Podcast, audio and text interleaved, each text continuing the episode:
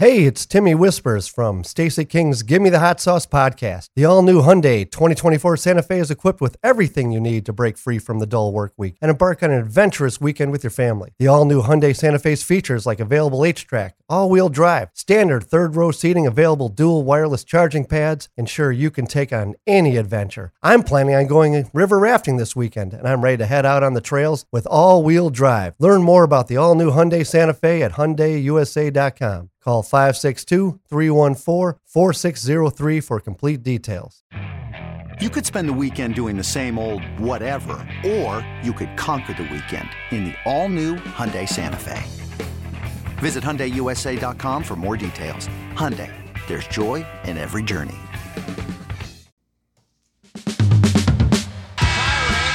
Oh my goodness! It's only preseason, but I'm hyped. Neil Funk, Jimmy G oh buckets gets buckets.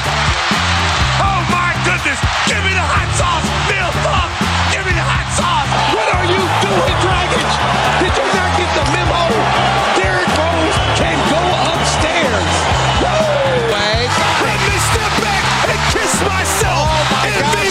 MVP it's over. time. Windy City Assassin does it again. Big time players make big time plays. Give me the hot sauce. Give me the hot sauce, Funk. Woo! Ah, yes, it won't be long before these sneakers are squeaking again on the hardwood, and Stacey goes back to work for those preseason games. We're only a week and a half until training camp, Stace. You're enjoying your summer too much, right? I'm I'm excited about the season starting. Yes, Okay, and I'm excited about looking at the Bulls' new roster. exactly. But I just think that we're starting too early. Yeah. I'd rather for it to start in December. You know, I just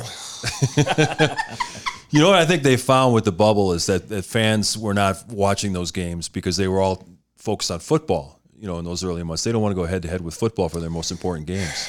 well, you know, I mean, Christmas. You can, you know, it's, uh, the season officially starts Christmas anyway. Those are your big TV games. Mm-hmm. Yeah. So you could have started. You could have started Mark Christmas time and then carried over because you're still gonna. We're still gonna be competing against the college football. We're gonna be competing against NFL during the months of October. Well, they didn't want to go all the way until late August when you know. I'll just keep it the same way it's been, man. Just you know, just play seventy two games, throw the little throw the little playing games in, and then start the season in December. Just just just start in December. Well, we're going to talk a lot of basketball coming up. We got a special guest who's going to join us, the former Loyola basketball coach, now the head coach of the Oklahoma Sooners. Porter Moser is going to join us in a little bit, so we'll look forward to that conversation.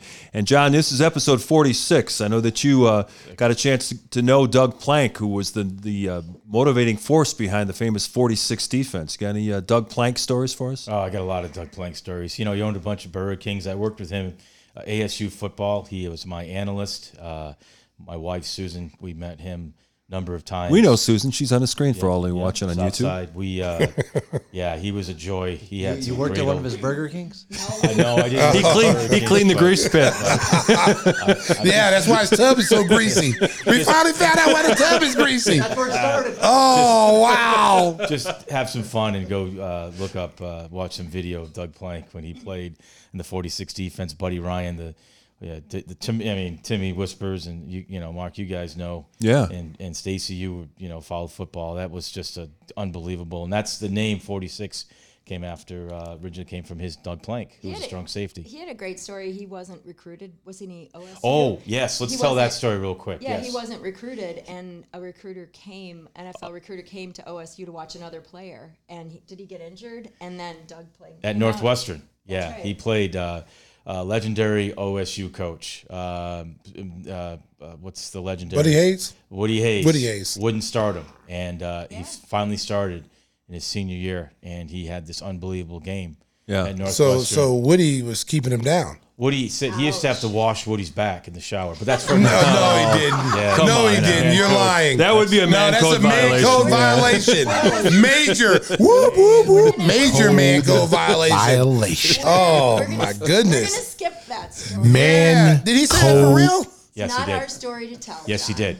But but he talked about. We need to have Doug You know Plank on talked now. I need to have him about that one. I need to talk about that one. It's funny what uh, Stacey mentions about OU football, and I've been on their campus. It is ridiculous. I mean, there's only a few places in the country that are in awe, the Mm-hmm. buildings and everything. But Doug said that back in the day, OSU's facility was better than the Bears. He said it was much like that. The NFL facilities weren't anything. They had like one hot tub, you know, broken down s- set of gym equipment. But if he if he's washing Woody Hayes' back in the shower, Stacey you know, can't get hey, off that. No, then he, who, who cares if they have one hot tub? I mean, it's like I'm you talking about washing the you Bears. washing Woody Hayes' back. Bears. Ooh, I- the the, Well- the the vision of that right now, like wow, I don't Yeah. know. it's like a little marshmallow, just like a little Woody Hayes ooh, a would come in the potato. shower apparently and want his back washed. No, That's that's that's a frightening That's, thought. that's a frightening thought. we got to get Doug Plank on. Doug, if you listen to the show, John is just he just put you out there and said you watch Woody Hayes' back. Let's not take away from Which Doug means Yes, that Doug means was which means that Woody Hayes was naked. I tried to derail. He's not washing his back with a pair of jeans on. Okay, so that means he was in the shower. All right. Hey, I didn't make this story up, Southside. It was brought to my attention, and I just ran with it. I Yeah, just, but he, you know, it's quite a just one- testament to Doug Plank, though, that the whole defense was Soap on a rope, built around Woody. his talent. Soap on a rope. built around.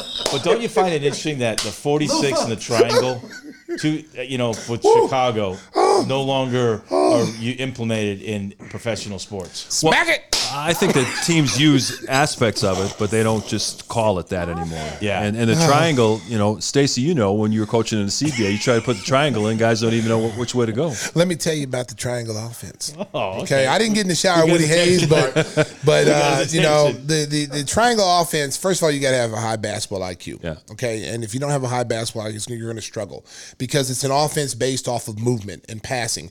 There is no plays called. There are some plays called within specialty parts of it, but. A lot of it is just ball movement, reading defenses like quarterbacks. Like you, everyone's a quarterback. Anyone who has the ball in their hand has to read the defense to know where the ball goes next. So it's very intricate. And so, I mean, I can imagine the defense was like that too. Let's talk about one of the things we, we saw this week in the news that the NBA has talked about this a lot the possibility of an in season tournament trying to go after the soccer model where they have several important cups that they play for during the season. I don't know if it's going to be a, something they can sell to NBA players, especially the superstars who are making 40, 50 million dollars. You know, they're offering $1 million per player for the winning team, which sounds great, but when you consider that's such, such a small portion of what those guys earn annually. Well, NBA, call me. I, I, let me sit in on some of these meetings, okay? Yeah, no. Let me let me be a consultant when you guys are when they're coming up with these ideas, okay? In season tournament is horrible because the fact that this year you're going to be battling COVID still, you're going to be battling injuries. You can't afford to have players miss games. That's the whole thing. You can't afford. Then you got the play-in tournament at the end of the year. If you want that tournament format, if you want to do it that way, how about put the teams who don't make the playoffs in that situation at the end of the season? Take the teams who don't make the playoffs and say we're going to have a tournament. I mean, it, it would kind of be like a toilet bowl game. You know, the Who wants to watch? yeah, But but, see, but but it doesn't matter though. It doesn't matter because those guys are you got to sweeten the pot. Not only are you winning the money, but this is going to determine where you draft. So now, Yeah, but everyone Adam is Silver wants to get people watching in November and December. He doesn't want to wait till the end of the year when he's got real playoffs going Okay, on. Okay, so if you want to watch it in November to December, why don't you just go. start it in Start December? in December. Start in December. So your first your first game, you start you start the week before one, Christmas. Start the week before Christmas. You have all your marquee games on Christmas. Whoever you want to play on Right. Christmas, from starting at you know twelve o'clock in the afternoon all the way down. You play five teams, and then everybody can play on Christmas. They just don't. Everybody's not going to be on TV. There's a difference. Everybody's not going to play on the big. Everybody's not No, no one's going to be on present. ABC. Okay, so so but everybody everybody can play on Christmas if you want. So if you're you're so worried and concerned about as, as NBA, listen, just call me and let me sit in these meetings, please. Um, I have some very interesting ideas that I think you might want to How use. about that one like the four ounce glove tournaments what? where they get to fight each other? Those guys can settle their egos right out there. Hey, you the know what. Tim? That'd be great. That's unrealistic. And hey, if you if you That gets interrupt me, viewers. if you interrupt me one more time, there may be a throat punch coming your way. Okay, so No, the uh, one-inch punch. No, no, it's a throat punch because I want him to be quiet. I don't want him to talk the rest of the day. I got him, so, Stacey. Thank you, thank you, Susan. no, but seriously Bruce though, Lee said, seriously, boards don't head back. Yeah. seriously, Yep. the the in season tournament, I, I I'm not a big fan of that. what if they play slam ball? You know, where they, they jump uh, off the Well, you might. I mean, if you're if you're going to do that kind of stuff, I mean, if about you're- three on three I- or listen, if they didn't learn anything from last year, I mean, look look at how the the the format ended the playoffs were exciting. Now let's not get it wrong. Yeah, the they the were. play-in was really was awesome, and and it was the people were watching Plan was those great. things. That was a great, But but even though it was exciting, the star players were not on the court No. in critical games due to injury or COVID or whatever. You you want your star players, they're the driving force of this league. You want your players on the court. You want them to be in the playoffs in seven game series. You want that to be intriguing for people to watch. You don't want LeBron James and Anthony Davis sitting out his games and not playing in the, you know, not playing in the playoffs games. You know what I'm saying? So you want these guys to be healthy. Are they going to go back now? Players are going to start self resting themselves now after you know going a whole year. Think about it. They started in December, went all the way through to almost August, September with the Olympics and everything, and now you're starting up again here in uh, October. Well, they're going to tweak a lot of different things, trying to come up with a format that the players will like and that they think can appeal to the television audience. But it's going to be a tough sell, especially early in the year, as you said. Guys are just kind of want to eat, especially star players, kind of want to ease into it. They don't want to be playing important games early in the season or extra games. I, I'm, you know, me. I'm just, I'm just a man sitting next to the man, sitting next to the man. I have no dog in the fight. I'm just saying. To me, I just think the the health of the players is the most important thing for organizations. You know, think about this. If you are a team and one of your superstars blows out his knee playing in that tournament, you have no compensation whatsoever. If LeBron James gets hurt for the La- the Lakers and is out for the season and then the following season next year, that's a huge hit on the Los Angeles Lakers. So any extra games that's going to put stress on my players, I'm, I'm worried about that. Well, what they're doing in the G League this year, they're playing the first 12 games are to qualify for the showcase event, and they're going to play for a championship trophy in when they go to Vegas, I believe, to play this. So what we've seen in the NBA in the past is when they start off something in the G League, it means they're thinking pretty seriously about bringing it to the main league. I, I'm a traditionalist. Just just keep the game the way it is. Seriously, just keep the game the way it is. If you want to put 82 games in and play more games, then do that. We went to 72 games last year. If you want to go 82 games, go 82 games. But let's let's let's. I know they're trying to tweak the interest of people. You know, um, let's just keep it keep it traditional. You know, keep the games. You know, have our rivalries, our conference rivalries. Bring that back. If you really want to spruce the game up, you know, let the game be a little bit more physical. You know, let teams get after you a little bit, there you knocking go. knocking guys in There the you dirt. go. You know, all these you know these 33s Yeah. and no one, you know, teams shooting 15. I thought you were worried about injuries. I don't care about that. Listen, I want to see competitive basketball. with- I want to see guys. I'm with the king. I, I want to see competitive games. I want to see teams being allowed to, to defend Mm-hmm. instead of just having these guys just go out here and jack up, you know, 43s in a game and they only shoot, they only knock down 20% of them. I want to see more competition. I want to see more rivalries. I want to see those things brought back. Hey, we want to send out a Give Me the Hot Sauce shout out to Lisa Byington, who made Yes, history LB. this week. The first full time female play by play television voice in the NBA. Well, congratulations to Lisa Byington. I heard that she was this close to not signing the contract when she found out that John Walsh is going to be her director. Wow, that hurt. Let me just say this. Let me just say this. She's lucky to have John Walsh She there. is. Yeah, she's lucky to have John Walsh there. And you know, listen, America, Well, America, I just want to say Lisa's a great friend of mine. And, you know, me and John, we work very closely. Lisa was one of the finalists at the end. Right. You know, because I, I really wanted to work with her. You know, I watched her work when she was doing, you know, women's sports, college basketball, softball. I, I've always been a big fan of her since she, I specifically, you know, requested her. Mm-hmm. And I tell you what, man, she's a hard worker. She's very thorough. Um, she's Funny. one that she's funny. She's one of the best in the business. She, I mean, she did try to jump in and you Oh, know sing, steal yeah. my uh, um, you know nationwide jingle. I had Yeah. to. I, I told hey Janet Jackson, sit down. No, well, Janet, also, Janet. we did the game in Memphis, and everything was going really smooth. And Stacey was hitting me on talkback. Wow, this is great. And then she made the fatal flaw to think that Gus's in Memphis was fried chicken, and that was ooh, we almost we almost had to pull her plug. Oh yeah, it was, always, point. yeah, it was almost it was, it was almost ended the relationship. That that almost ended our relationship right there. You know, she's um, she made a mistake, but you know, um, she's very talented. And you know, when I found out, you know, that she she got the job for the Bucks, I was so happy for her because, you know, like I said, Milwaukee has always been kind of a trend setting team as far as going against the grain. You know, um, that's a huge hire for them. You know, they had a they had a female working um, last year. Uh, it was Paschke was retiring, and so they brought someone in last Zora year. Stephenson. Yeah. Zora Stephenson, and uh, I, I- I didn't really. I seen. I saw a couple of games. I don't. I don't. It was hard to judge how good she is. Um, but I mean, think about Lisa. You're you're going to the world champions. you're not going to like. Yeah. You're not going to a team that's not a playoff caliber team. Right, you're going right. right. there. I mean, so I, I like to say. I like to say, Lisa. Shout out to you. And you know, it's really hard for myself. You know, training you. You know, it's, I feel like I feel like Mr. Miyagi. You know, I trained Lisa, wax on, wax off. She didn't understand what I was doing when we were working together. Right, now she but, knows. But now she knows, and so she's going to go to Milwaukee and do a great job. And I, I hope she's there for 20 years. Well deserved. You look Yeah. at her Yes. resume, all the work Yes. she's put in. Well, know. yeah. I mean, she came up through the ranks doing a lot of the you know not as important sports go- going on, and then, then Got all she- the experience. And she did Olympics this past Got year. so Olympics. she- NCAA. Right. She's called she games. she is College constantly yeah. she constantly works. Yeah. Like man, she I mean, you know, um, I know, you know, I was asking John last night, like, is she gonna move to Milwaukee? Because I know she just purchased a, a condo in the city this summer. She was really excited about that. you got your real estate license. You can help her Listen, sell. you know, I don't know anything about Milwaukee. I don't go up there very often. I'm Yeah, down- no kidding. Yeah, I'm sorry. You know, when you guys don't invite me, you don't invite me. Oh. So, uh, uh, you know, so but but I'm so happy for her because she is one of the good people Mm-hmm. out there. She works extremely hard, very talented, and Milwaukee Bucks really got a good one. They made a really good call with her.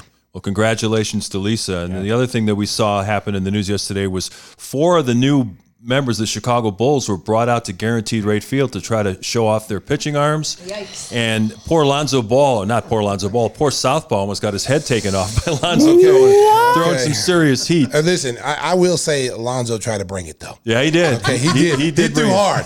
Okay, it was Southpaw's kind- looking like, hey, wait a minute, I'm just a mascot. it, hey, it, it was America. America. It was like the grassy knoll, the magic bullet.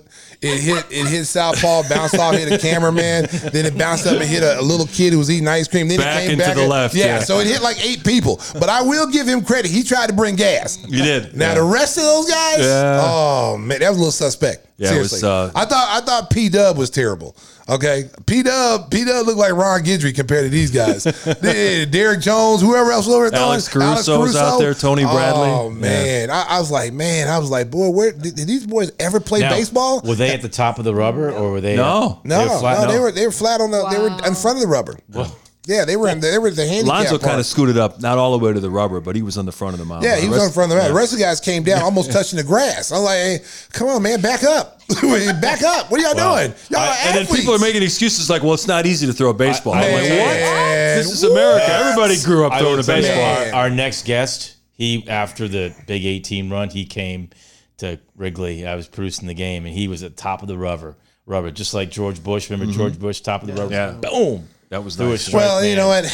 America. He was 60 years old. You know, America. Let me just say this, America. I I, I did. I was at the Cubs game, and uh, I threw out first pitch top twice. of the top of the. Got on, I- listen, I told you this story about there was an 80 year old man on a little walker. And then, you know, because, you know, the Cubs bring out like a lot of people Yes, before they the celebrity Yeah, comes that's a out. whole- yeah. And so most of the people were in front of the rubber on the grass throwing it, you know. And then there was, and the, this 80 year old man, he was on a walker. I think he had just had hip replacement surgery, so he was on a walker. And I was kind of nervous to ask him, like, where is he going to throw it from? But you're in a walker, so how you're not going to get up on the mound. And so I asked him, I said? I said, uh, I said, sir, excuse me. I said, you're gonna throw, you gonna throw the pitch out? He goes, oh yes, I'm so excited. And I'm like, I mean, he was hyped, and I was like, uh, so I said, so where are you gonna throw from? Like you're in a walker, where you gonna throw from? Oh, I'm going from the mound. And then he's like, what do you think I am, a bully?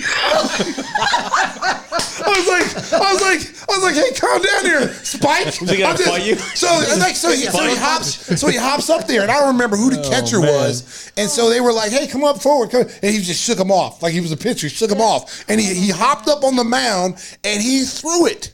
And he went, uh, didn't bounce There you in. go. He threw it in. The catcher didn't even have to move. It was like right there. Pressure's and and on. the pressure's on now because here's this 80 year old man in a walker who hopped up there on the mound. So I'm thinking to myself now, and you know the Cubs don't give you a warm up. No. They just have you Oh, sitting yeah. out there, and it was a cold day too. So I'm like, oh Lord have mercy. I'm like, can I can I throw a couple of warm up? In? Oh no, no, no, we got to get out there. So I'm like, oh, the pressure. But then I thought, you know, I started thinking for a second. I said, I'm Stacey King. I'm Stacey. King. you know what? This is easy. I throw ba- I throw batting practice to, you know, 14, 15 year old kids. just act like I'm doing batting practice. I got up there, baby. Oh Lord, America, America! I look like Randy Johnson up there. I was six ten. I brought some heat, Maybe I was a little bit outside, a little bit outside, but it was heat and it was in the strike zone. Somebody would have swung at it. Okay, they would have it. How, Jeez. how fast do you think it was? Oh, man, if I if I had my clock, I'd say A about gun. ninety. Um, but I didn't have my gun. I didn't have my gun. So I- Stacey King gun. Yeah, the Stacey King gun. Listen, Hey, if you have were ever throwing been 90, to- they would have signed you to a Listen, let me contract tell you right something. there. Have you ever been to those? You ever been to those little carnivals where you can Yes. actually do? Yeah, okay, yeah, yeah. I, okay. I, I've thrown like eighty in those things, so I had to Those things figure. are jacked. 80. You know what, Susan? 90. You know what? You want to rain on somebody's parade? Rain on Sparky's parade over there, okay? But you don't rain on my parade. I threw 80, 80, like 82 miles an hour in the little circus thing. Yeah, America. Listen, it might have been off maybe five degrees. Uh, okay, I don't care, but it said 82. So I'm assuming when I got on the mound, I was close in the 80s. I was close in the 80s. I'm not gonna let y'all just ruin my story. I'm sorry, y'all a bunch of haters in there. It's haters his in the story, and Oh, he's sticking to it. Exactly, exactly. Hey, well, let's bring in our next guest, our first guest coming up, Porter Moser, Porter. waiting in the Sriracha waiting room. Sodas, keep him waiting it much longer. We'll get the fight song ready to go. Hear from Porter Moser on what's ahead for the University of Oklahoma, and we'll look back on his days as head coach at Loyola. That's next, episode 46 of Give Me the Hot Sauce.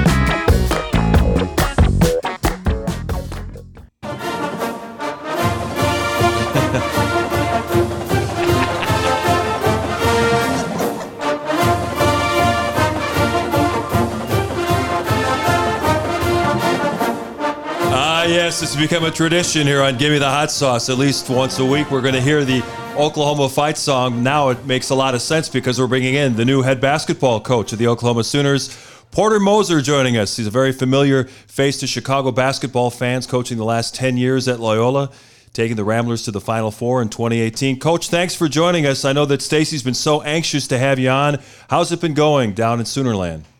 It's great, but I will have to say this opening, I don't have the bounce and the vibe that Stacey has. I look like that. Stacey, you look way better than me. Hey, Doing the Boomer Sooner. anytime, anytime I hear that song, baby, I just I feel like I'm getting ready to drop 40 in my mind. I'm gonna drop 40 on somebody, Porter. And I bet you can replay all 40 of those in your mind too. Oh yes, I'm I'm still I'm still all American in my mind, baby. Coach, obviously it's been a big uh, transition for you after being in Chicagoland for the last 10 years, being a Naperville native. Uh, what was it like for you to make the decision to take your family down to Norman and, and make this big jump with the Sooners? Well, in 2018, we went to the, the Final Four. It, uh, my life was kind of crazy right there, and I had some opportunities to move. And I just sat down with my family and my faith, everything. And I just such a diehard Chicago sports fan. I just wanted to have another run. I just I just didn't want it to be leave right away. And I I was happy. I was really happy. I loved my players. I loved the school. I loved the city. And so I stayed. And then we had another run this year, and my life got crazy again. And um, it was just something about I sat down with the athletic director Joe Castiglione, and um, it was something about the way um, OU, the people there, the vibe there, the they they, they covet values, they covet doing it the right way. Um, there's just such a great vibe there, and um, I just felt there was a lot of things moving towards the Power Five conferences or the Autonomy Five, as they correct me really fast.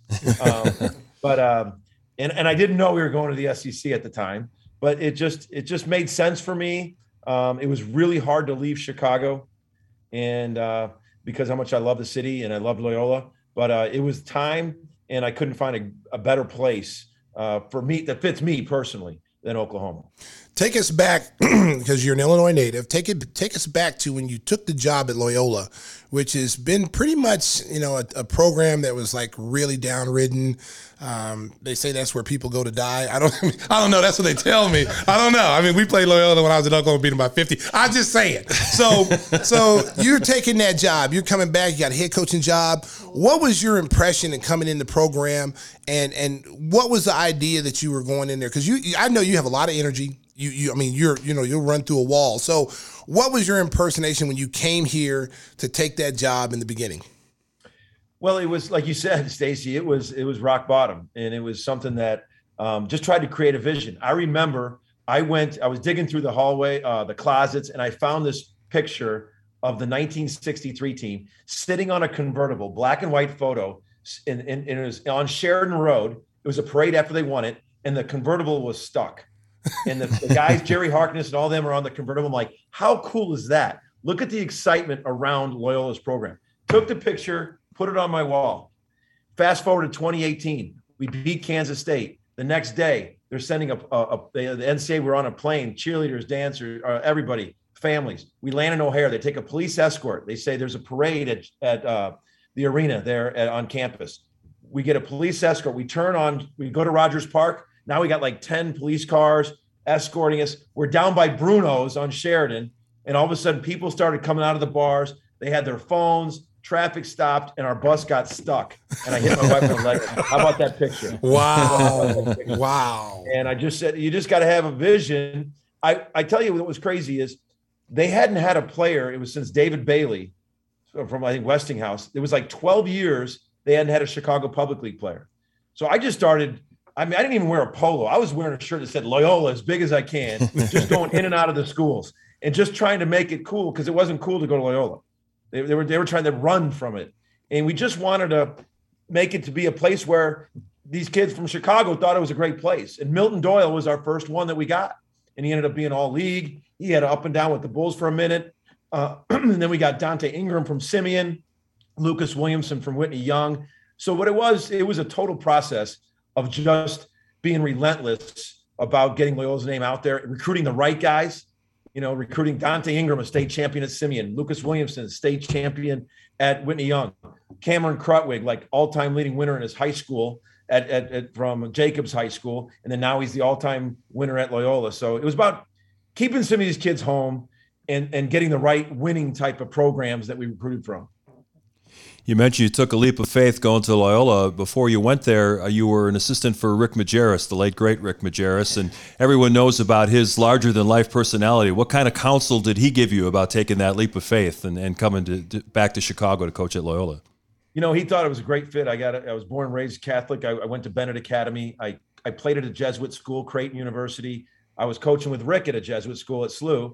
And he's like, Porter, Chicago, um, this. And he goes, this, you, you, you got to take this. And then he wrote me a long handwritten note. He goes, Porter, I know your energy and how much you want to win. He goes, do it the right way. He goes, don't try to do it overnight. And that was his big message. He goes, build a program, not a team. And he was just, you know, with that. And, and, then, and then we went to dinner and dessert. no shock there, yeah, right? right? Everybody, everybody warned me to go work for him. They're like, Porter, you're going to go work for Rick Majerus. He's going to work you to the bone. And I'm like, I'm not afraid of that. That does the hardest part was I had four kids from the ages like one through six, like at four kids. The hardest part was, and I'd give my right arm to have one of those, but going to dinner. He, he, he lived in the hotel. He was single. He literally, we went to dinner every night. He wanted to go to dinner every night. And dinner just wasn't a, like, if we went out for dinner, it'd be like an hour and 15 minutes. Rick, it was an event. He wanted everybody around, like and O and the, the, the, the linens at Lorenzo's on the hill in St. Louis would all be X and O'd with markers, and it was it was fun, but it, that was so hard because we'd want to go till ten o'clock every night. What was wow. his car like? I heard he had post-it notes everywhere in his car. Is that true? Yeah, his car was a disaster. uh, there, was, there, there, was stuff everywhere, and then the thing about Rick is, I mean, I needed three seatbelts. I, I love him to death, but like he would just floor it. I mean, he'd just be going. I mean, he would go so fast with no regard. I'm like, coach, they're not going to get out of the way. so, so you know, how, building your program here and how hard it was to try to get the the Public League kids to come here because you know I know how difficult that was because Loyola wasn't the cool school at the time. You know, and so Oklahoma's kind of in that same situation. We've talked uh, a lot about that. Is that the kids in Oklahoma are are tend to go to other schools, which really disappoints me because, you know, being born and raised in Lawton, Oklahoma, we took pride about coming to the state school. You know, we, we only recognize one school in Oklahoma. We don't recognize Oklahoma State. So uh, Oklahoma is the only university there. I'll give Tulsa a little shout out, but they don't really count either. But um, how important is it to, to do the same thing that you did here in Chicago with the kids here in Oklahoma? It's huge. You want to you want to set your borders around your own state because there's something inherently competitive about repping your own state as a player, as a player. And um, So, you know, the the 22 class this year. I mean, I should say that I just came from a gym. I can't tell you which one, but I just came from a, a class of 23. I'm recruiting it really, really hard, and uh, that this is the you know talking about this this is a state school. I love what you said about the tradition, Stacey. I remember my first week having a conversation with you, and you were so adamant about it, man. We got to keep the top kids at home. Got to keep the yeah, top kids yeah. and, and, and uh, you were very adamant about it. And I, it's it's it's what I felt too at, at Loyola Chicago. So my energy level, uh, starting with the borders of this state, uh, is is very high to keep the best kids home. Porter, you mentioned uh, you felt like the timing was right to make this transition in your coaching career. When you look around the landscape of college basketball, as you mentioned, Oklahoma's heading to the Southeastern Conference, and everybody's kind of maneuvering to find the best situations. The other thing that's come into play is this whole name, image, and likeness, where athletes can make money. You know, where they weren't able to do that in the past. Is that factor in for you being at a prestigious university like Oklahoma, where you can attract kids and say, "Hey, I can help you if you have some financial need along the way"? Yeah, there's three major things that has changed my profession dramatically in the last six to 10 months. Like three major things. One, the transfer portal.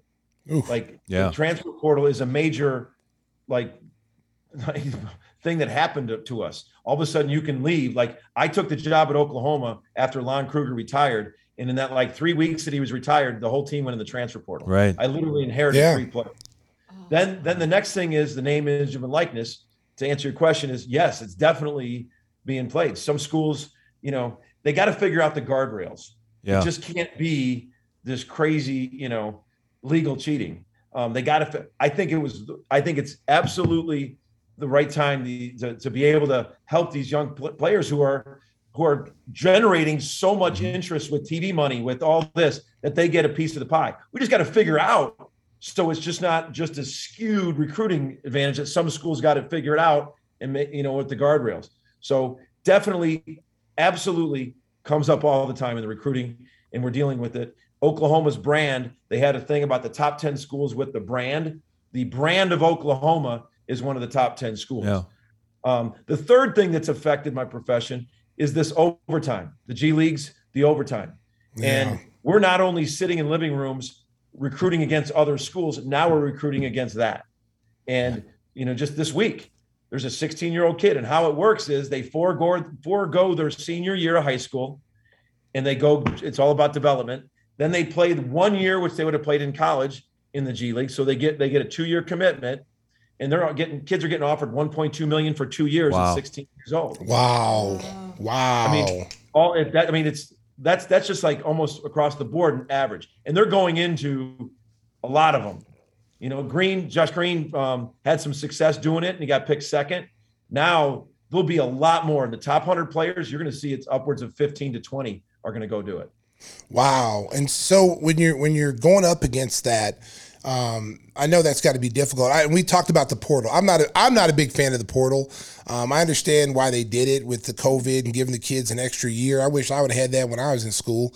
I would have probably stayed another year myself. But you know, we talked about how Oklahoma, you know, you lose frontline starters and how hard that was, and then to have to scramble to get that roster filled out. So tell our listeners how you've been able to basically remake that whole roster in such a short period of time.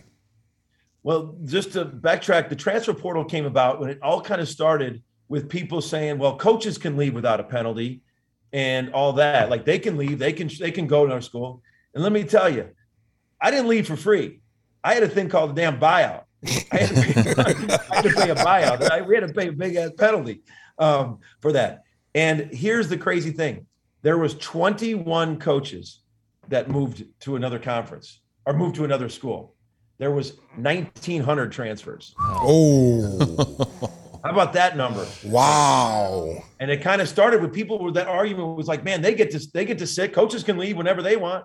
So then, so I got to Oklahoma, and we had three players, and you literally, it was also a time where the NCAA hadn't released the dead period, so I couldn't go into living rooms. I couldn't go. I had to start from scratch, and we were just having to Zoom all day, every day, and watch as much tape as we can, and do as much as we can, trying to piece it out of the transfer portal. So being that Now I don't know if I would have lost the whole team if they if they had to sit a year, but since they were able to leave, we were able to get a couple guys that could play right away. So it did work in our benefit since we didn't have very many guys. But we literally, Stacey, we just we were just looking at you know guys that transferred. We looked at. Uh, I took a high school player that I was recruiting uh, at Loyola. He was from uh, Ben Richardson and Clay Custer's high school, a winning program. Young man named Alston Mason, uh, who I thought was terrific. We were recruiting him at at uh, Loyola because we knew about him. That the pandemic, he didn't get the recruiting because they couldn't go out that summer, but we knew about him. So we signed him, brought him. I think he's going to be a terrific player for us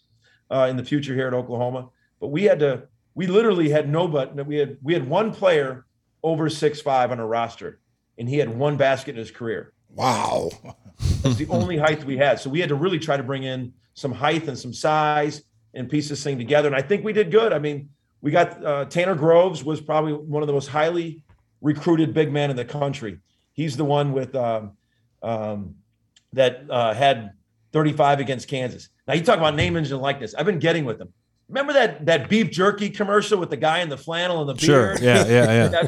I'm like, Groves, man, you need to get on name, engine likeness for the beef jerky with that Sasquatch, whatever that is. Yeah. killing with that beard. Put a flannel on. Do hey, it. Hey, coach. One one thing it, it's it's uh, you know your f- saying was why not us, and I know you have uh, Clayton Custer on your uh, on your coaching staff, and and you know you were able to keep players at Loyola for a couple of years, and that didn't that help you in the tournament and stuff? Now, do you feel like guys are going to come in and want to go play in the NBA? Do you have to change your coaching style a little bit now, or you know you talked about recruiting, but getting players to stay like you had at Loyola? You know, I do. I, have been doing uh, corporate speaking, different stuff on leadership and everything, and I, I think the thing that the, about the leadership is is sometimes people are so focused on bringing new people in that they forget about pouring into the people that are in your organization or on your team. And I was very, I mean, we were very proud that like we had nobody in our top 10 ever leave at Loyola. I mean, we might have had a guy that's 11, 12, or 13 that we said, hey, you know, you're not playing or he's not playing. They want to go find playing time. But we never had like all our players. Like right now, you're seeing people's yeah. third leading score leave or because he wants to be the leading scorer. Yeah. Right. And uh, wow. so that that is that is something that I uh, for here we want to build the same way. You know, just guys that want that that are from winning programs that want to win that that the skill level we recruit to our offense. We're going to get them to guard, but we're going to recruit skill that offense. But I think that's that's the thing is is you got to recruit your own team. I mean, people are saying that. My peers are saying that you got to recruit your own team so they don't leave. My thing it's it's not really recruit your own team. You just got to pour into your team. You know, you got to pour into them and, you know, b- build that culture to where they love being there. And yes, the NBA uh, at this level, we're going to recruit some players that will go early. And man, if they can do that, God, I'm going to give them a big hug. I'm going to give a big hug. Well, I mean, if, if, if a young man can go and he's with now with all the evaluation tools they give these kids, man, if they get the right people advising them, they're going to know when to go and still kids are making mistakes doing it but gosh the, the tools they give them but i'm not worried about if we recruit a kid and he leaves the nba hell that's a great thing for Oklahoma. yeah it's great for the program. Yeah. He's got a great uh, player. I'm i'm you know you worry about kids having some adversity and hearing those demons on their shoulders saying hey man it's it's better over there. And the thing that young people and stacey alluded to this. He had a great message to our own players when he spoke at our golf outing a couple weeks ago. You know, it, there is, it doesn't mean that it's automatically change is going to be better. You know, you're going to have to fight through some stuff. You're going to fight through some stuff. And uh, that's what we worry about the transfer portal as adults that people are just going to just leave because it got tough, leave because it got tough. Yeah. And uh, that's, that's going to be a constant uh, focus for us is constantly creating our culture where people want to stay and, and wear those OU colors until they go to the league or the corporate world or whatever, wherever it may be. Well, and, and you know, we talk about, you know, Oklahoma talent and being able to get Oklahoma talent. Talk a little bit about freshman Bijan Cortes. Uh, he's got a big name. Everybody knows him in the state of Oklahoma. He can really hoop. Uh, my brother, um, who you also have a freshman, uh, C.J. Noland from Texas, that my sons played basketball with at, at their high school. So I know a little bit about him. Both those kids are very talented. So, so talk a little bit about those guys, especially Bijan. So Bijan's an Oklahoma player, um, and he won the state championship at Kingfisher. So right out of the gate, I just love that. I love that, that he that he comes from a winning program. Uh, he's a big point. He's like he's six three. Um, his best attribute is he really can what we called at Loyola starting the domino, creating a scramble defense. He's good on ball screens, um, and uh, you know, just like all freshmen, he came in eight weeks this summer, um, got acclimated, you know, and then now our fall workouts, he took another step forward. So uh, we'll see. Really like him. He's a, a, high energy kid. He's a winning program, and he's a, a, a local player here who's playing for his home state. C.J. Noland is um, is is is as big a guard, um, almost too big. He came in at 232 at 6'3. Um, but he is learning to use that and slim down, use that in a powerful way. Um, and he just great kid. Um, he's really working. Um, he gets going from point A to point B, and when he learns how to get shoulder and body up, body in, and keep him on your hip, and uh, he's he. I'm excited for those guys uh, to see where they're going to go. And that's the thing as freshmen. This level is for freshmen is is you got to keep you got to stay with it because those two those two kids had a lot of success in high school, and that's the thing you constantly. I've been used to this kids coming in, and you got to bring them on and uh, really work the development. But I love those two kids. Hey, Coach, if you would uh, take us back to the, the 2018 Final Four run. And obviously, you were probably the second biggest name on Loyola after Sister Jean. I mean, it was amazing the following that she had, and she's still going strong, God bless her. Um, what was the coolest thing that happened? A conversation, a text message, a chance encounter along the road to the Final Four that, that, that you'll always treasure when you look back on it?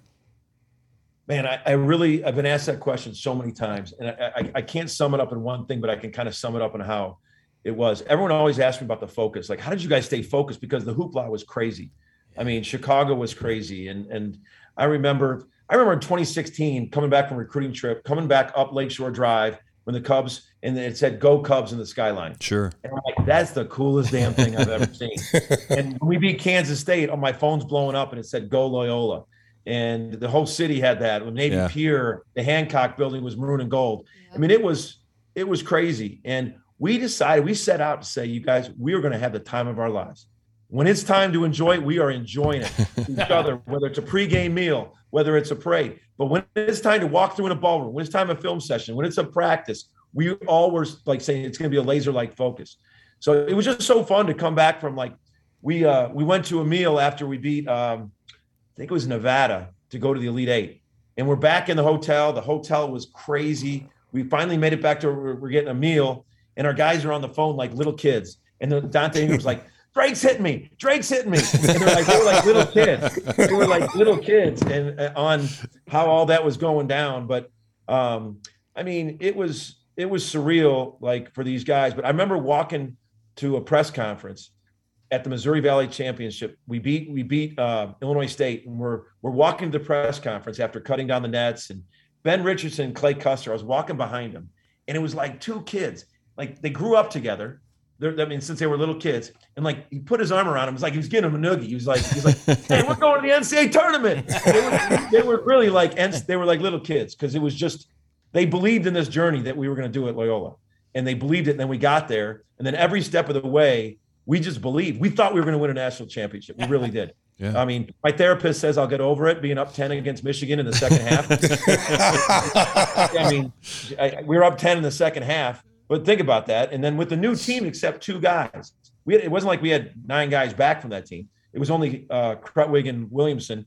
We went to the Sweet 16. And, um, but that 2018, uh, going to the Final Four, we had 44,000 at our practice. Wow. Yeah. 44,000 at the dome in our practice. the, the, guys are, like, I mean, it was just, um, just the journey. My favorite thing was that we were intentional with the people, the families, the kids, the, the going, walking down on the river walk with police all around us, going to a restaurant and having people have gondolas up and down The the, Beatles. the river walk yelling at us.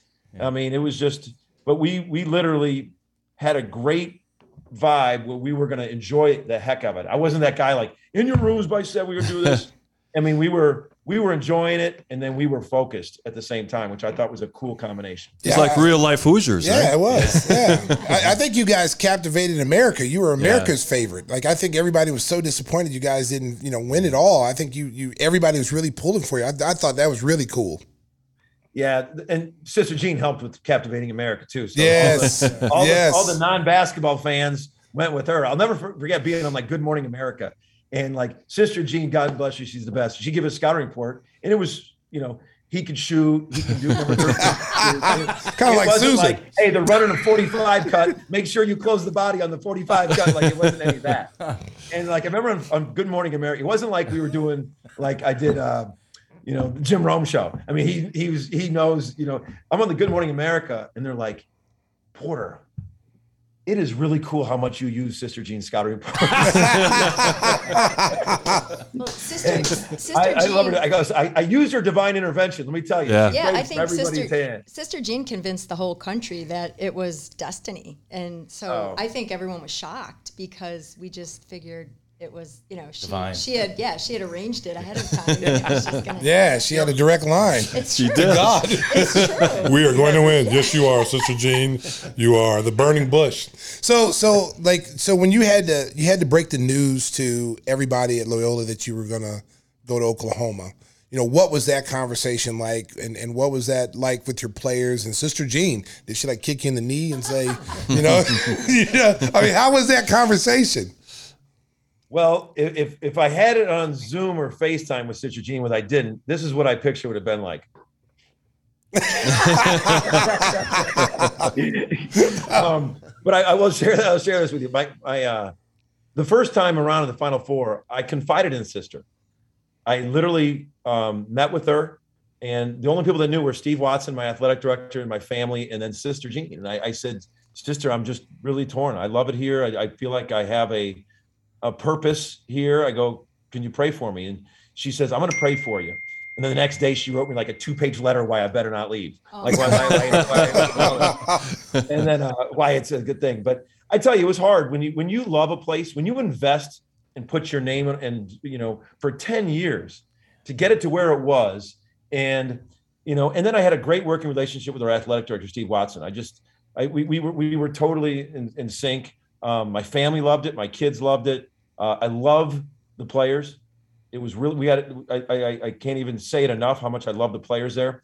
And that Zoom was very hard. So my first call was to Steve Watson, very very hard. Um, then it was I zoomed with the players immediately after that, and obviously they figured when I call an emergency meeting with all the hoopla around on a Zoom, and we I couldn't meet him in person. I had to Zoom. You know, you know Yeah. how brutal that is. Yeah. You know how brutal that is that you, you had to that you these these young men be, are become family, and um, so that was very hard. And then I called sister. I called Tom Kelly at the university. Um, but yeah, sister. I tell you what sister did, and um, do I have it right here? Um, sister has. Uh, this isn't it. It is. This is this is the binder from Sister Jean, and she starts off by saying, "Hello, Porter. Little did I know that when I began to prepare this booklet of correspondence and prayers of 2021 that I shared during the year of COVID, that I'll be sending a copy as a farewell to you." She sent me a book of every prayer she had at Oklahoma at Loyola. Wow.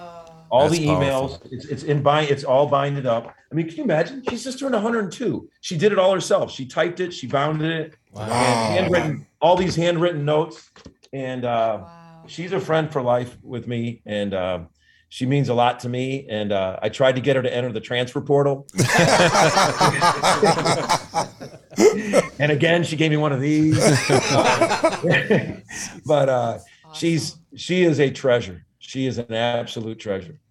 I saw some people at the uh, golf outing trying to audition to be Sister Jean. Oh, my I saw I saw quite a few. I'm like, I'll be our Sister Jean for the Sooners. I'm like, okay. Hey, lit- that's literally. Stacey, I just had people rolling in Chicago because I told them the story. It, it's probably not my Catholic response that I said, but I was joking with. But she came. She said she's been going to games since like '69. She had Sooner earrings, a Sooner bow. she said, "I've been going to the games. I'm 90 years old, and I've been going to the games. I want to be your sister Jean." I said, "Really? see, me in 10, see me in 10 years." Well, one one thing You're about 90? hey, Oh, one on, thing be one thing one thing job. about and I and I talked about this when I when I did my little speech. You know, I don't know if the Sooner faithful are really know how hard it was for you to leave and the impact that you made here in Illinois. Um, you know, I, I joked that they made a statue of it. They were going to make a statue of it if you stayed. so, so, so they're very lucky to have that, you. man. I appreciate They're, you they're, they're very lucky to have you. And my biggest question to you is now, did you know how big OU football was before you got there? Because I, I, I mean, I know you probably knew it was big, but did you, when you got there on campus, your first time on campus, and you saw everything and all the buildings and the stadium and all the stuff that comes along with OU football, did you know it was that big? I'd like to say yes, but it's no. I, I'd like to say yes. I mean, I was played at Creighton in Omaha, Nebraska, which was like an hour from Lincoln. And I told Barry Switzer this last game. I just saw him. I said, I, I ended up disliking the Huskers so much because, like, we're getting ready to go to the NCAA tournament in March. And the lead story is the weather report for the, the Spring Huskers football, yeah. spring game. I'm like, Yeah. We're going to the NCAA tournament. So I learned to hate the Huskers and root for Oklahoma back then. but I'm telling you, it's it's insane. I remember um, going to the softball championship run, and we were in that. We had a we had a, uh, a scaffolding that they made for a lot of the coaches. And Bob Stoops was out there, Lincoln Riley was out there, I was out there, Joe Castiglione was out there, the President Harroz was out there. We're on the scaffolding, and they hit back to back home runs right in the center field, right next to our scaffolding, to two people right next door, right next to each other. They caught the balls, and they're like, "Go take a picture, Bob, you, Lincoln, and Porter. Go take a picture." Man, I go out there with Bob Stoops and Lincoln Riley. Oh, I might, I might as well bet a dude that worked at the convenience store that, that, that dealt with Bob Stoops. I mean, they, Bob Bob Stoops, they, those guys. I mean, he does have a statue. Lincoln Yeah. will have a statue Yeah. and uh, they're great guys. Um, but you know what I love? Those guys are all in. I'm going to be next door neighbors with Lincoln, and those guys are all in about helping us, helping all the sports. Yeah. Um, Patty Gasso, the softball coach, five-time national champion. Oh, yeah. He- they are wired here to do things the right way and and to win at a high level. But football, man, it is it's a different it's a different deal. Well, Coach, we want to thank you so much. I know it's been crazy for you trying to get indoctrinated into everything at Oklahoma, and you're getting uh, off-season workouts, getting ready for the start of practice. We appreciate you so much taking some time here on Give Me the Hot Sauce. You will always be remembered finally here in Chicago for a marvelous run at Loyola, taking the Ramblers to the Final Four and back to the tournament just this past season. So we wish you all the best. Stacey's going to be following you as close as he can, and if you need some help with her inspirational speech, my man Stacey's always always you know, available. you know, if you need me to come in and be a recruiting uh, analyst to help you with some recruiting, I, I got two nephews, baby, on the apple I- don't fall far from the tree. Uh, they, hey, I'm trying to, I'm trying to steer them towards you now. I'm trying to steer them I towards can't get Sooner Land. talking about him. But, but I'll, I'll say this. I'll say this. You know, I know Stacey's probably giving you a lot of hot sauce about how big he is in Oklahoma, and I can just tell you right now, when Stacey came back, he is a big deal. He sure they is. love him here. They love him here. He's bigger than life here, Checks in the and mail. uh, the people. He is a legend in in Norman, Oklahoma, in the state of Oklahoma. So it, you can believe it when he d- throws that hot sauce about his. Sooner he is that big. He is that big here. Hey, your checks in the mail, coach. I appreciate that. All right. The great Porter Moser, fight song on the way out. Hey, we're, Oh, we're, you- you're having a oh, fight song, We- John. We're firing the director over here, man. You're supposed to be playing Boomer Sooner, man. That was Eddie Money. Oh, no, we're not playing Eddie Money. Oh, we want Boomer Sooner. Money. Oh my God. Hey, Coach, we'll fix it in editing. Thank you so much. Here we go, baby. There we go. Yeah, boy. Give me a basketball right now. huh?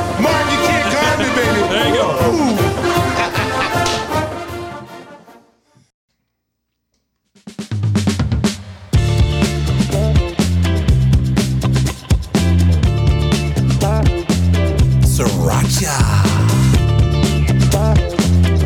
me the hot sauce Welcome back, episode 46 to Give Me the Hot Sauce. It was really a lot of fun catching up with Porter Moser. Great run at Loyola. Now he's getting ready to do some great things at Oklahoma. And Stacey, I was just blown away when he was talking about football. You know, he, he acted like uh, he was a guy just working on the side next to the football coaches. Um, Spencer Rattler had a big game last weekend. Yeah, you know what? I mean, the Sooners made up a little bit. I'm still concerned about their defense. Um, they scored a lot of points, but they were playing the Sisters of the Poor. and um, I'm a little disappointed. They play right now. Nebraska. That used to be every Well, they- Thanksgiving that, coming up that this weekend. used to be Yeah, a that was the huge Yeah. rivalry when I was Yeah. in school. It was a huge rivalry when they when uh, Nebraska went to the Big Ten, you know, and they weren't playing each other anymore. That was really disappointing to Oklahoma fans. And now they're they're they're going to play for the first time in a long time. Nebraska is not Nebraska. Scott Right. Frost is really struggling there, trying to turn that program around, and it's going to take him. I mean, people are impatient. You know, they are. He's already on the hot seat. He's only been there a couple of years. He's on the hot seat. So, you know, Pete, the the, the college football landscape, man, the fan the fan bases in the universities, they, they don't mess around. They don't have time. They're not going to let you go out there and, and and build your program the way you need. If you need four years, they're going to give you two.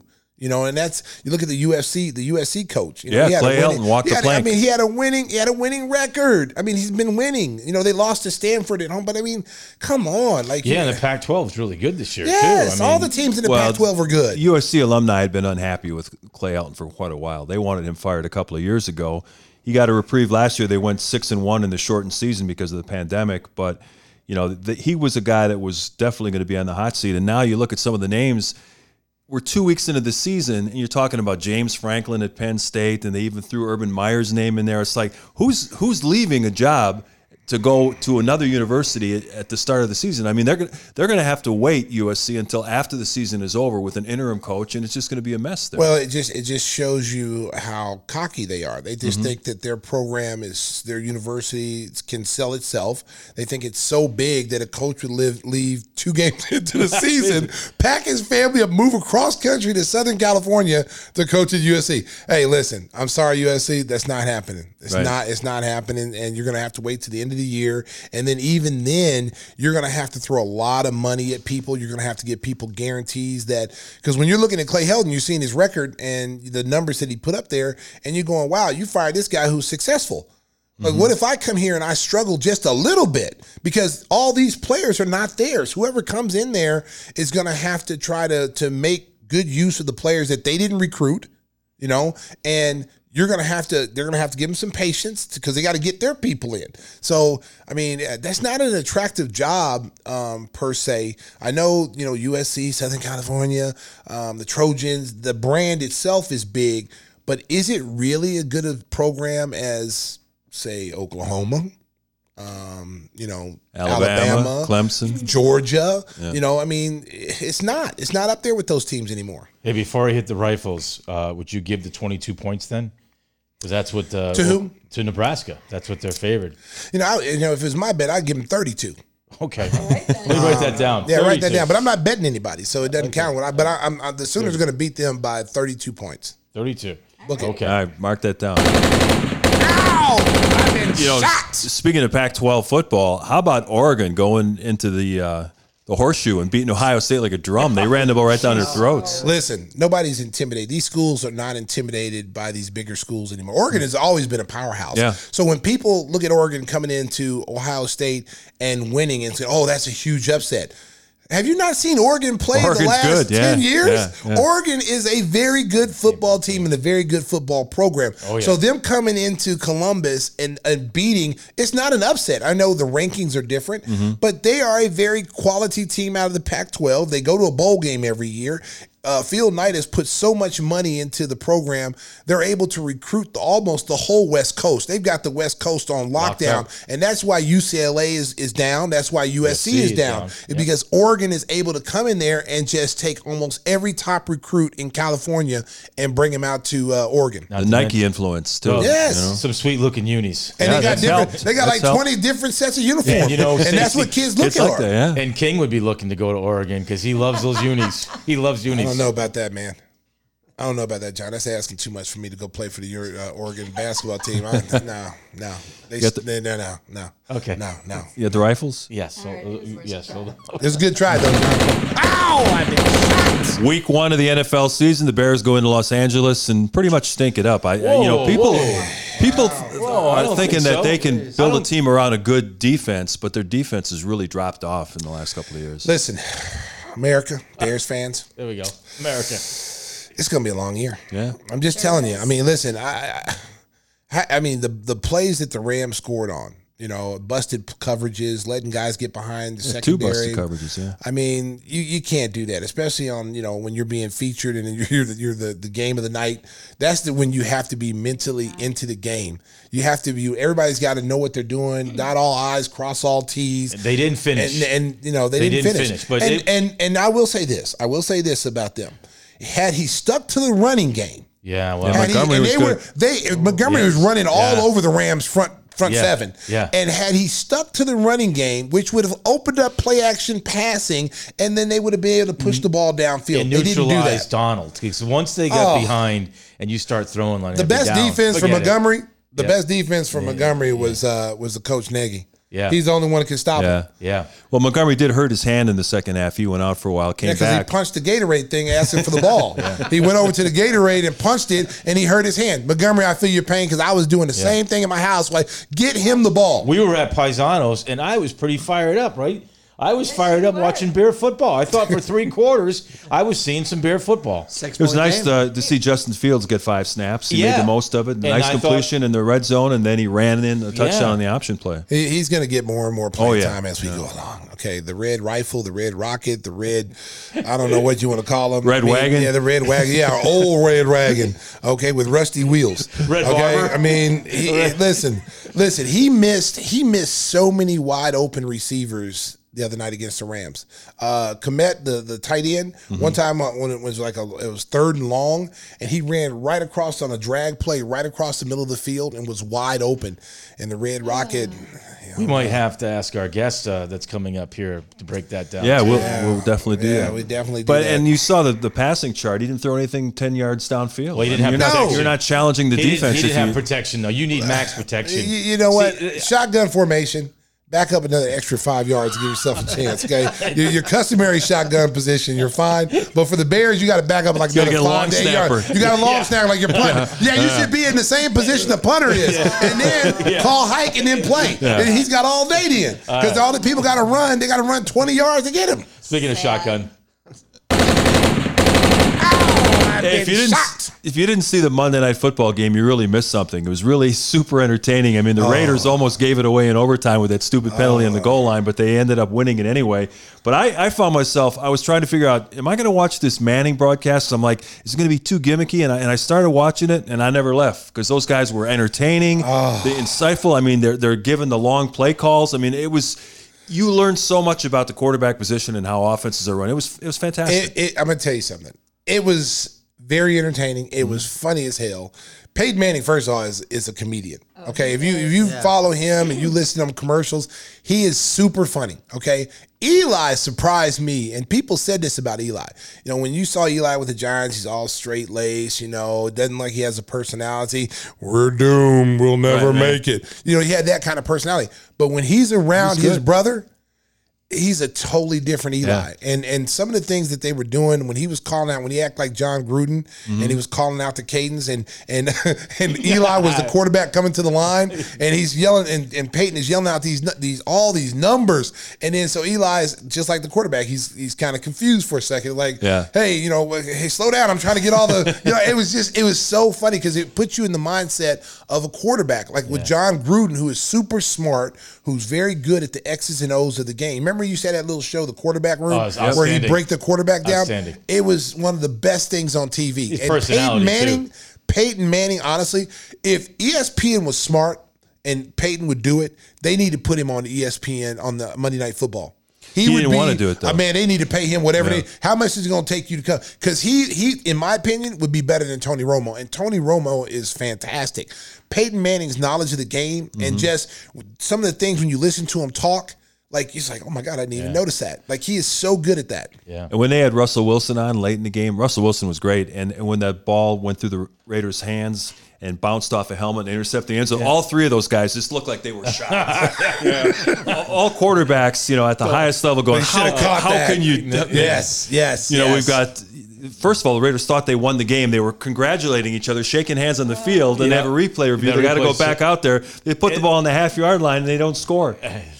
Yeah. That was unbelievable. I- I, they- I, I started to think at one point these teams aren't as good as we. The game was, I know, entertaining. I was listening to the radio, but at some point you're like, are these teams any good? Uh, We'll see. Yeah. I'm just saying. I don't. I don't. I mean, the games I watched, like I was, I came, I came away impressed. You know, with the 49ers. The 49ers look like a really, really good football team. And, and Detroit came back in yeah, that game. Detroit came back in that game, and Detroit. I mean, if you're, you know, you're a Bears fan. That may not be a game that you can look on the schedule and go, we're going to win because they put up like 30, 30 33 points. points. Yeah, and and Jared Goff looked pretty good Right. the quarterback he's- position, so they were slinging it all over the place. Um, you know, Tom Brady. You know, what are you going to say, man? Tom Brady is. Tampa looks like the cream of the crop in the NFC, Mm-hmm. you know, and uh, if they can stay healthy, Gronklin, I was telling John, Gronk looks a lot better this year than he did last year. He looks a lot more healthier. And we were talking about how they were like rating the top tight ends, and you know, Gronk's name didn't come up, which is really like it's really Mistake. asinine that his name wouldn't even be up there. You know, they asked Travis Kelce, you know, you know, they were talking about Travis Kelce and how good he is, and and they were saying, you know, who are the best tight ends, and he was calling the kid uh, George Kittle. George Kittle, which Yeah. is the, everybody compares those 2 mm-hmm. together anyway. But in my opinion, because those two are are one dimensional, you know, they're straight, you know, H back receiver type tight ends. You know, Gronk is a complete football player. Yep. Complete football player. He plays all aspects: run blocking, mm-hmm. pass blocking, releasing, and then he's played with Tom Brady for so ah, long. they are connected mentally. And he was in the touchdown they threw inside the ten yard line. He was supposed to stay in and block, and then him and him and Brady had this connection for him to release because Brady uh, Brady recognized that the linebacker was not in the spot where he's supposed to be. So if Gronk released, he'd mm-hmm. be wide open. He called it at the line, and it was an automatic touchdown. Yeah. Stinger was involved in a little bit of baseball history uh, last Oh, weekend. yes. A combined no hitter for the Milwaukee Brewers, Corbin Burnes and Josh Hader. Yeah. What do you got? Oh, you got the scorecards here This- from that. this- if you're is- watching on YouTube, take a look. This Take a closer Take a look. look, this is important, Yeah, America. this is my scorecard from the uh, the game, and I actually had everybody sign it. And you know, as you know, I'm directing. This is my third In no the hitter. bin. Oh, it's in the bin. But here, here is uh, That's awesome. Here, this is cool. This is uh, There's oil. I want to show you uh, Bill Bill Schroeder's. Uh, if I can get my cursor right, Bill Schroeder, who caught the last Rock. Rock Schroeder, who caught the last no hitter Juan Nieves. for uh, ni- wa- yep 1987. I was working in Milwaukee then. Well, okay, so you know. 1987, I'm yeah. So Juan headache trying to fi- figure out where we're going. so here. Bill. So this is so Bill. many things in the bubble. So Yes. Stacy, take a look at this. This is Bill Schroeder's scorebook, and you can see on the right side, Reyes was the only batter that came up with runners in scoring position, and he struck out. And so Bill is kind of cool. He caught the last no hitter, and he called this game, and I directed it, and it was it was kind of Were, you- thrilling. were you feeling any pressure? no, I wasn't feeling any pressure. Once again, you know, it was in Cleveland, so was it a rain delay? it was no rain delay. Um, we I only had the two cameras, but the director in Cleveland was outstanding, and we worked together. I ISO'd Corbin Burnes and and um, Craig Counsell while he did his thing, and he let us have a handheld on the field. We interviewed three players Nice. on the field: the catcher Navajas, Hader, and uh, Corbin Burnes. Corbin It- Burnson, he was there. Yeah, Corbin Burnes. Yeah. But it, it was just. Star of Major you League. see- Yeah. I, you could I could tell like right away after the first three innings. Look at he had uh, uh, eight. Uh, no, what was that? Five, seven Ks and nine batters. And the Indians have been no hit three times this year. Every time with Zach There Plesac as the starting Yep, pitcher. Yep. So Yep. His uncle Dan is probably thinking he's really snaked. Yeah, how about that? Three times, three He's really times. snaked Yeah, it was So- really cool, you know. And, and I was working trying to fit all the college football and everything else into three and a half minutes, and you, so you get a no hitter late, and my first going, I got no place for it. I'm like, this is a no hitter. He goes, no, it was two pitchers. That doesn't count. And I'm like, come it on. Wow. It- it How old was he? Like 25? Yeah. That- Wow. I got to tell you, just one thing. That was cool because Corbin Burnes obviously wants to no hitter. And how many times we've seen guys go out and Yeah. extend, overextend. Edwin Jackson threw 148 pitches and got his no hitter in Arizona, and he was never the same pitcher. So for Craig Counsell, convinced Corbin the best chance of getting no hitter is bringing Josh Hader in, who's unhittable. They, mm-hmm. they they both share the no hitter. Corbin Burnes doesn't extend his arm. Brewers win. It was, it was nice- another example of a Yeah, great coach. it's a great gamble. It it's a great gamble It's a gr- because if if it doesn't work out and they end up losing, Or- and then and then so Counsell now has an angry pitcher on his hands. It was it's only a three nothing game too. I, Yeah, he wanted to come out. Yeah, he said he was he was fighting to get through the eighth. Right, but I mean, but just the way Counsell's been able to get buy-in from the players, it's really interesting to watch. You know, you know, a coach has command of the clubhouse when you see stuff like that on a daily basis. City of. Champions, Milwaukee. City of Wisconsin. Champions, yes. Got the rifles. know. Hey, we got a we got a special friend of the program that we want to bring in. Uh, this young man has really impressed us. His name is Scott Nance. Goes to school at Fremd High School in Palatine. We uh, record the show. The Hustle and Flow Studios are Yes. in Palatine, so he's not too far from us. He's got a bad wheel. Yeah, He's he got a parked bad in- wheel. we- He's a we- we football parked player In the handicap. He parked over the Fremd. handicap. He was able to use the handicap sticker. but he's taken on a, a great hobby for himself, breaking down football videos and really explaining it in a way that people can understand. And this could be a future career. Scott, welcome to Give Me the Hot Sauce. I know it's hard for you as a young guy to try to explain exactly in, in a nutshell what you're doing, but give the folks an idea of why you got involved with this passion and, and, and how they can find the work that you're doing. Yeah, thank you so much for getting me on the show. And just during COVID, I didn't really have anything going on, so I just decided to get in with this um, passion and study the game more. And on my TikTok account, I'm just going over film on players, ranking them, and just trying to engage with an audience and see what people think of my opinions. And in the future, I want to try to work with the NFL or with college football in general and try to be an analyst or a scout or a general manager or something of that sort. And just really, I have a passion for this and I just want to keep working hard. Was at it. King right with his assessment on Rob Gronkowski? I actually disagreed a lot with that. Okay. Oh, no. I want to hear it. Come on, Scott. So you when you mentioned that both George Kittle and Travis Kelce were one-dimensional tight ends, just receivers, I disagree with that a lot. Um, George Kittle is probably the best blocking tight end in the NFL at this point, apart from maybe just specialized blockers. But he is way more athletic, way more um, versatile than Gronk at this point. He's like Gronk. He's like what Gronk was a couple years ago.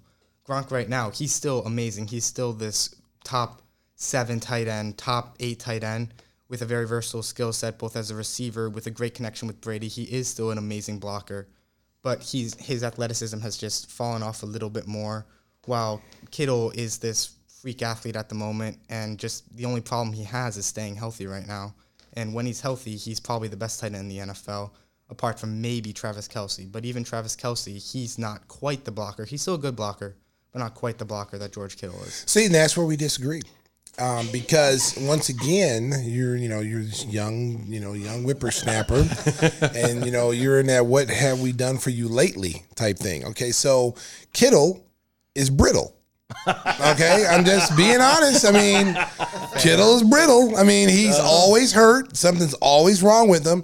Gronk Gronk plays hurt. Oh, Gronk yeah. shows up and play. He's out there with a like your leg broken. He's out there hopping around with a broken leg. His elbow was dislocated. remember the Super Bowl? Yes, I mean, so they had to draw blood. so so when I, as an ex athlete, and when I see a player that comes out and plays at a high level, no matter if he's injured or sick or whatever, uh, you know, I'm not taking anything from Kittle. Kittle is is a very good tight end. What's the tight end from uh, um, um, Oakland? Oh, Waller. Waller. now that now that guy, they don't. He, they need to get that kid some love. What do you have, like 20 targets on Yeah. Monday? It's crazy. Yeah, I'm about to pick him up my fantasy baby. He's on my fantasy baby. Who, who's the uh, who's your best the best quarterback in the NFL right now? Patrick Mahomes is the best quarterback. It's not really a debate right now. Really? Okay. Yeah, like Aaron Rodgers might have had the best year last year, but like you said, it's the full bit of work, and we just saw what he did last week. It wasn't good at all. Yeah. Probably the worst performance of any quarterback, and he's supposed to be the best of any quarterback. And just Patrick Mahomes, just his arm, his knowledge of what he's doing, he's only improving. The only problem he has is he sometimes drops too far back and gets sacked, like we saw in the Super Bowl. But yes, Tom Brady is this super smart guy and he is this top five quarterback. Maybe he's going to be even higher this year, but especially in the second year of the system, it's going to be very good for them. And Brady is this accurate, smart, very good quarterback. And but Mahomes just outclasses him in almost every single category. Except for rings. Yeah. Except for rings. But when you're talking, but, but when you're Yeah, talking right. about a current ranking, rings I'm not don't talking matter. cards. I'm yeah. Okay, okay, Scott. So give me your assessment. I know we you were showing me the video of, of you know I'm, I'm big on these young quarterbacks. So you were showing you were showing me Joe Burrow and what you what you saw with him. What's your interpretation of all these young quarterbacks coming in? Who of have you done any of them? Have you really looked at any of them? Who do you think of this young quarterback crop has the the the potential to be a game changer, franchise quarterback of the new quarterbacks we've got in this league, including Burrow, because I would honestly say that this is really his first year since he got hurt with the with his ACL. I throw Baker Mayfield out there because he's still a young quarterback. Eliminate Patrick Mahomes. We know he, he's on a different level. Yeah. But these new quarterbacks, these these you know the the kids that are coming in now, Like Zach Wilson. like Zach Wilson, and then you know Justin Fields, Well, Mac Jones. Mac Jones, yeah, Mac Jones. Yep. Of the rookie quarterbacks this class, one of the guys I thought that was like the media gave him a lot of attention, but uh, where I'm at TikTok, a lot of them were giving Zach Wilson a lot of hate because he just plays at BYU and nobody really watches those games like they were Justin Fields, Trevor Lawrence. But I thought Zach Wilson was an incredible player, and I thought he was well worth that number two overall pick, and was honestly very close to Trevor Lawrence in uh, a talent wise. And we're seeing that so far. I think he might have had the best preseason, apart from maybe Mac Jones, Justin Fields. They all had good preseasons of the rookies. Like really, none of them looked bad. They all flashed. Like Trey Lance was a little inconsistent, but those passes, like that first throw that he had, that first touchdown 80 yard on play action, that was just incredible. And but Zach Wilson is just an an incredible player, and he sees the field pretty well for a rookie. And he his movement in the pocket, I think that he- as long as the Jets don't be the Jets, and J E T S. They will be the Jets. Yeah, they are going to be the Jets. They'll find out this weekend because Mac Jones, the New England Patriots, host the New York Jets, right? yeah, that's going to be a very tough match. Bill Belichick is obviously the best coach of all time. He is a genius, and Stay here anytime you want. Oh God, this guy's a New England, a New England fan. So anytime you say anything about New England, he's gonna he's gonna give you It's some great. love. Scott Nance, everybody. Hey, Scott, tell the folks where they can find Yeah. your your work. Uh, they can find me on TikTok at Scott Nance NFL or Scott Nance Sports. Sorry, I used to be Scott Nance NFL. Now it's Scott Nance Sports. Uh, you guys check this kid out. He he is Very bright. He is very great things. It's almost like when I was sitting here watching, it was like the- talking to an actual scout, a Yeah. pro guy. He knew exactly. got a bright future. He can read things, and he plays football. What year are you in school right now? Uh, I'm a junior. He's a junior. He plays. He's a wide receiver at Fremd. He's hurt right now. He's on IR, and I've been trying to get him to go into his coach's office and uh, uh, volunteer his There services yeah. at the high school level. So He's got too a bright smart future. though. The coach might be, you know. Yeah, well, he might. He might. They nervous. might fire the coach. they might fire the coach. And hire Scott. Oh. Yeah, yeah. King had a lot of words of wisdom for the young Scott Nance. Yeah. That was Yes, impressive. I was very I was with taking him. notes, going, "Wow, I'm going to tell my kids this That stuff." that is some great You know. work, That's Scott. some awesome work, dude. Thanks for stopping by. Join us on Gimme the Hot Sauce. Oh, Your God. rifle, your rifles He- are almost he out of ran out of bullets. He ran out of bullets, America. You know what that means? It's time to it's time to wrap up the I didn't show. know if we had time for my man code violation. Yeah, Oh, yes. yeah, yeah, we'll Oh, make time for Yeah, that. We, We'll we, make we time got for to hear that. this All one, ladies and All right. gentlemen. yeah. Okay, so uh, you know we talked about the etiquette in the uh, sh- in the club, and uh, so there's an old timer, and I've known him for a long time, and he's you know into sports, and I kind of try to say hello to him. He's always on one end of the locker room, and I'm on the other end of the locker room, if you know what I mean. And this guy, like, I come out of the shower, and he's You full, pulled a Woody Hayes. He's getting full down. Son, can you loofah my back? Right. Loofah my back. So I walk by him and I go the other end of the locker room and I'm getting my stuff on. I'm, you Yeah, know, okay. Are you my- naked? I'm trying to get my clothes Okay, on. so obviously you're politely, yeah. naked walking Yeah. across, right? no, no, I got a A towel. towel. Okay, okay, And okay. I, I get to my. He's trying to get dressed. I'm, yeah, I'm trying to that get. onesie's tough. I'm trying to get. I'm trying to get the one. I'm trying to get dressed. I'm turned into my He almost said locker. it. I'm trying to get my onesie on. and I'm I'm lowered down. I'm put yeah. I'm putting my socks on, and all of a oh. sudden, Rick decides to walk.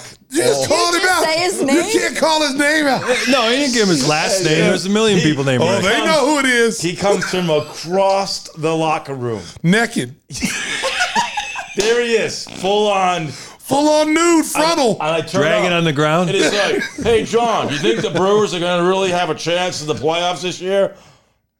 And, hey, Well, if they had that bat, they would. and John, John, John was bending over. He was bending over when Rick, when oh, whatever his name is, I don't know his name. he was bending over, and he was standing behind him. I turn around, Yes. and there he is. Oh my god! And, you know, the guy's old, so he's skinny, and he's like, hey, look at No, that. He's like- no, we don't. Yeah, you don't need like- the color He's like, picture he for us. says, he says, he tells, he said, then John told me, he said, hey, he said, hey, man, you're a little bit too close. Are you really happy to see me?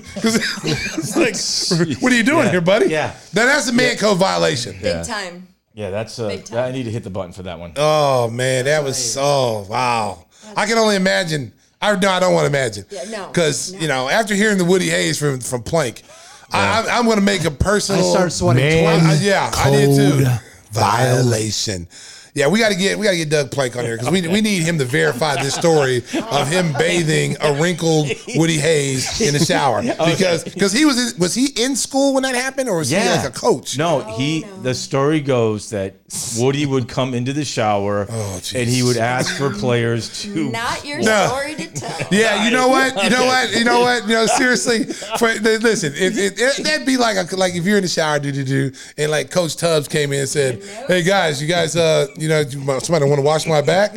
I'd be like, "Man, get the hell out of here! No, not washing your little back. Get out of here." That's what he should have told Woody. Man, take your cocoon-looking butt on out of here. Ain't nobody washing your back. Hey, Doug was just trying to get in the field, man. Man, you don't get in the field like that. You're, you're, you're, you're, you're rubbing his back with a loofah. You're rubbing his cheeks. Oh, Somebody, I bend over, Woody. Say- Woody, say- bend. he, was, he just trying to relax after punching that guy in the sideline. Oh, hey, hey, I, hey, listen, man. Doug, Doug, if you listen to this show, man, get on here, man. I need you to defend yourself. I need to talk about this bathing Woody Hayes in the shower. Yeah. What year was that? What year did he graduate? Well, that was a seven. long time ago. Yeah. so Woody was still young, kind of a young old man. I don't. Yeah, yeah, maybe, yeah. I don't know. Yeah, Woody was still young. He was pretty. no, no, no. He wasn't young then. He, he might have been No, no. strapping.